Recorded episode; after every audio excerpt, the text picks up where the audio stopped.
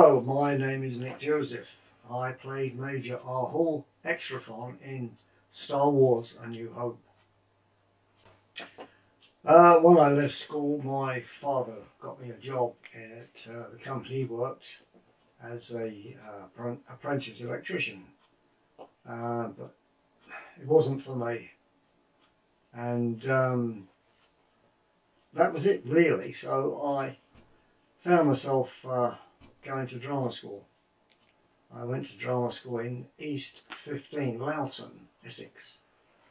And uh, once I came out of that, I found myself a little agency, unbeknowing at the time that she only did background artists. But I took a job as a background artist for the BBC. It was called Clayhanger. I played the uh, supervisor of the potteries in Victorian times. And I was just sort of standing in the crowd.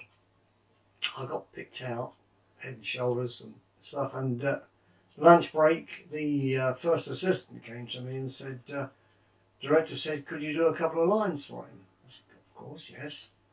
So they gave me set sheets of paper to write in an hour. Obviously, not all that was uh, my lines some before and some after, but six, line, uh, six sheets of paper to get into that brain box. And um, anyway, we did a couple of shots straight after lunch. They seemed happy about it, so that was it. And I thought to myself, well, oh, this is okay. I'll go and get myself a proper agent. And that was it. I got another agent, and uh, that was it. Bob's your uncle now, isn't it? Uh, well, the agent at the time I had, she uh, phoned me and said, uh, you're free for a couple of weeks. Um, would you be interested in doing a, a little feature in, uh, I think called Star Wars. It's a cheap film. So I said, if I'm not doing anything, yes. So uh, that was it. Um, I then had to go to an interview. a few people there, I didn't know who they were. Now I do, because one was George Lucas.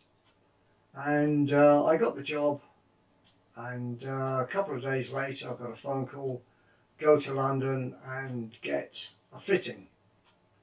I walked into, I think it was Moss Bros at the time, I'm not quite certain about it now, it's a long time ago. And uh, they, I walked in there and they went, oh. I said, what's wrong? They said, well, we were expecting somebody a bit taller than you said, well, give me a grow bag and I'll grow overnight if you like. Anyway, um, they found a costume which fitted the, uh, if you look very carefully at that movie, my uh, top is different to my trousers. But it nobody made, made any difference, so that was the uh, part of it then. And then, uh, as I say, um, a couple of days later, got a call to go uh, to the studios and do the shoot great. Uh, wasn't given a name at the time. Um, it was just say that you've got, you're the medal bearer. And um, I said, well, what do we do? He said, well, when we get to the set, obviously, we'll give you all the information, but you only have one medal to give to one particular person. Didn't know who it was at the time until, you know, we got to the set, and that was it. In the movie, um, the major wasn't a major until the war broke out. He was just Arthul Hextrophon because his character is a historian. And I was just known as Arthul Hextrophon, the medal bearer. And then I got the major as a non-combat officer. Well, um, from the start, um, we had a good talk.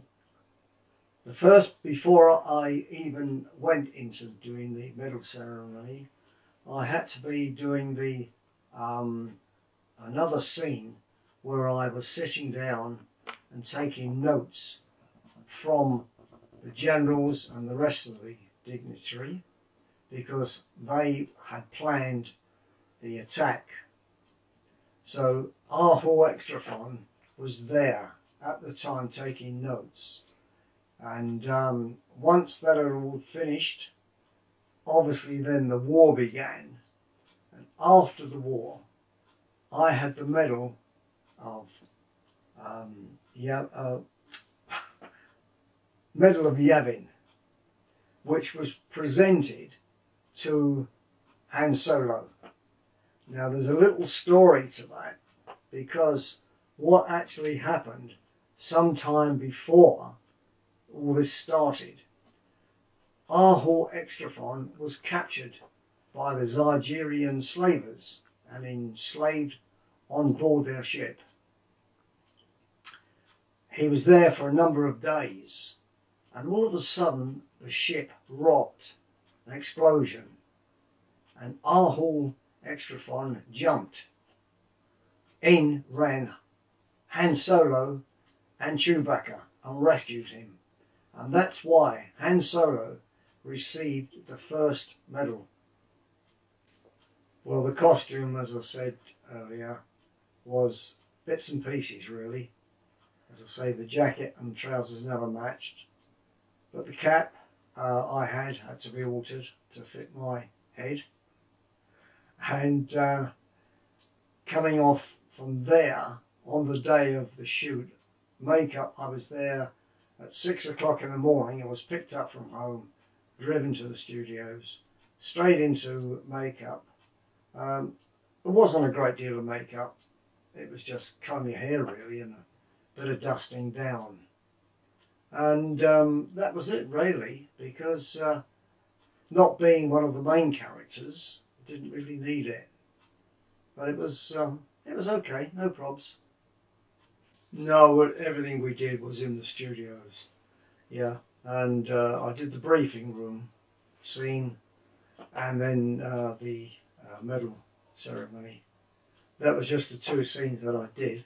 Um, plus the fact we had lots of close-ups and stuff like that to do. So all in all, um, I was there for about 15 days.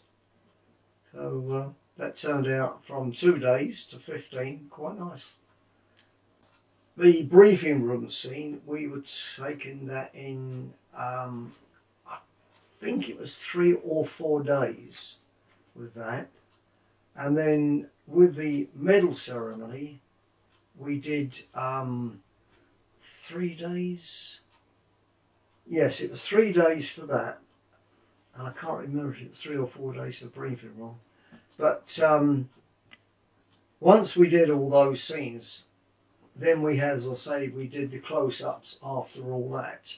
Um, there is, um, at the moment, a picture up on uh, Facebook where um, the princesses awarding Han Solo his medal. You can't see me, but I'm to right of the camera, just waiting to get into that scene because of the close-up shots they wanted. Harrison Ford, yeah, I mean, he's a good actor. Um, uh, at the time, he was very distant, really. Uh, he wasn't sort of um, like Carrie or Mark Hamill, where we could talk to him.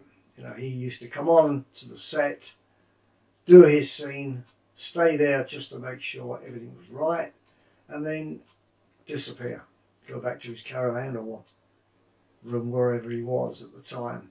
But um, he was okay. You could speak to him. There's not a real problem there. But as I say, he's a bit more distant than the other two. Uh, Luke Skywalker, Mark Hamill, uh, a great guy. Very nice guy to speak to. Not a problem. He used to go in, morning everybody, and that was it. You know, we everybody got on all, uh, very well with him, and um, he could say what he wanted to say about the scene or his personal life, really. And uh, yeah, great guy, very nice. I haven't met him since the movie, but I've been trying to get hold of him, and uh, no, I just can't find out where he is. Well, Carrie was a girl you could never turn your back on. Oh dear. And there's one little story there. I was talking to Mark Hamill and he was facing me and he started to smile. Thought, what's he smiling And As I went to turn round, I had a cup of water thrown all over me and it was Carrie from behind me. She said, Gotcha. I said, I'm going to get you back. Unfortunately, I never did. Because uh, poor girl now, she's gone. But she was a lovely girl to talk to and have a good laugh with. You know, it, it's it's a shame that she's gone, but there you are. That's life. But I did meet my favourite actor. I bet you can't guess who that is. Sir Alec Guinness. What a wonderful man he was. He was absolutely fantastic. He's just a real gentleman. He really, really was. There was nobody he didn't want to speak to. Everybody spoke to him. And uh, you could get a nice answer from him. But, oh, he's my favourite actor of always, everything he's done. I've always liked his acting. In fact, I've always looked upon him as uh, something I can look down to and try and uh, get some of his actions in. But, you know, that's life again. Another one who'd gone.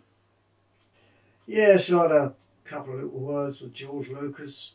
Um, mainly is because uh, we had a funny little scene uh, coming up into the medal bearing scene when the three main actors were walking down to come up the steps. Somebody let one go. Somebody farted. And because uh, everybody cracked, and that was it. We had to cut.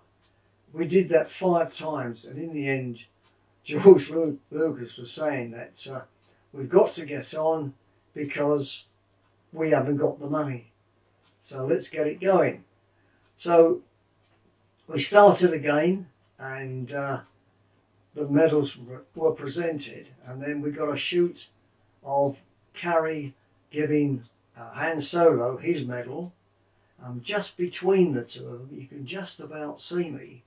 And I shouted out to her, who farted, Carrie? Because that started everybody off again. And George Lucas said, Nick, we need to get this done. uh, it, it, was just uh, the fact of uh, not knowing what the movie would be like. Um, it, at the time, it was just go in, do the job, go home, wait for your check to arrive. And then um, some time later, when the movie came out, we got um, an invitation to go to the uh, first shoot, uh, first uh, showing up in London. Uh, it was Tottenham Court Road, I think it was now, at the Dominion. And um, after the movie was finished, we came out, and there was just absolutely hundreds and thousands of people outside. Oh, I didn't say hundreds of thousands, hundreds or thousands of people outside. And that's when we thought, Bosh, we've got it, we've done it. There's the biggest movie ever. And what have we got now? Most iconic movie, isn't it? It's wonderful. Even now, I mean, I have a copy of the actual ticket I've got now.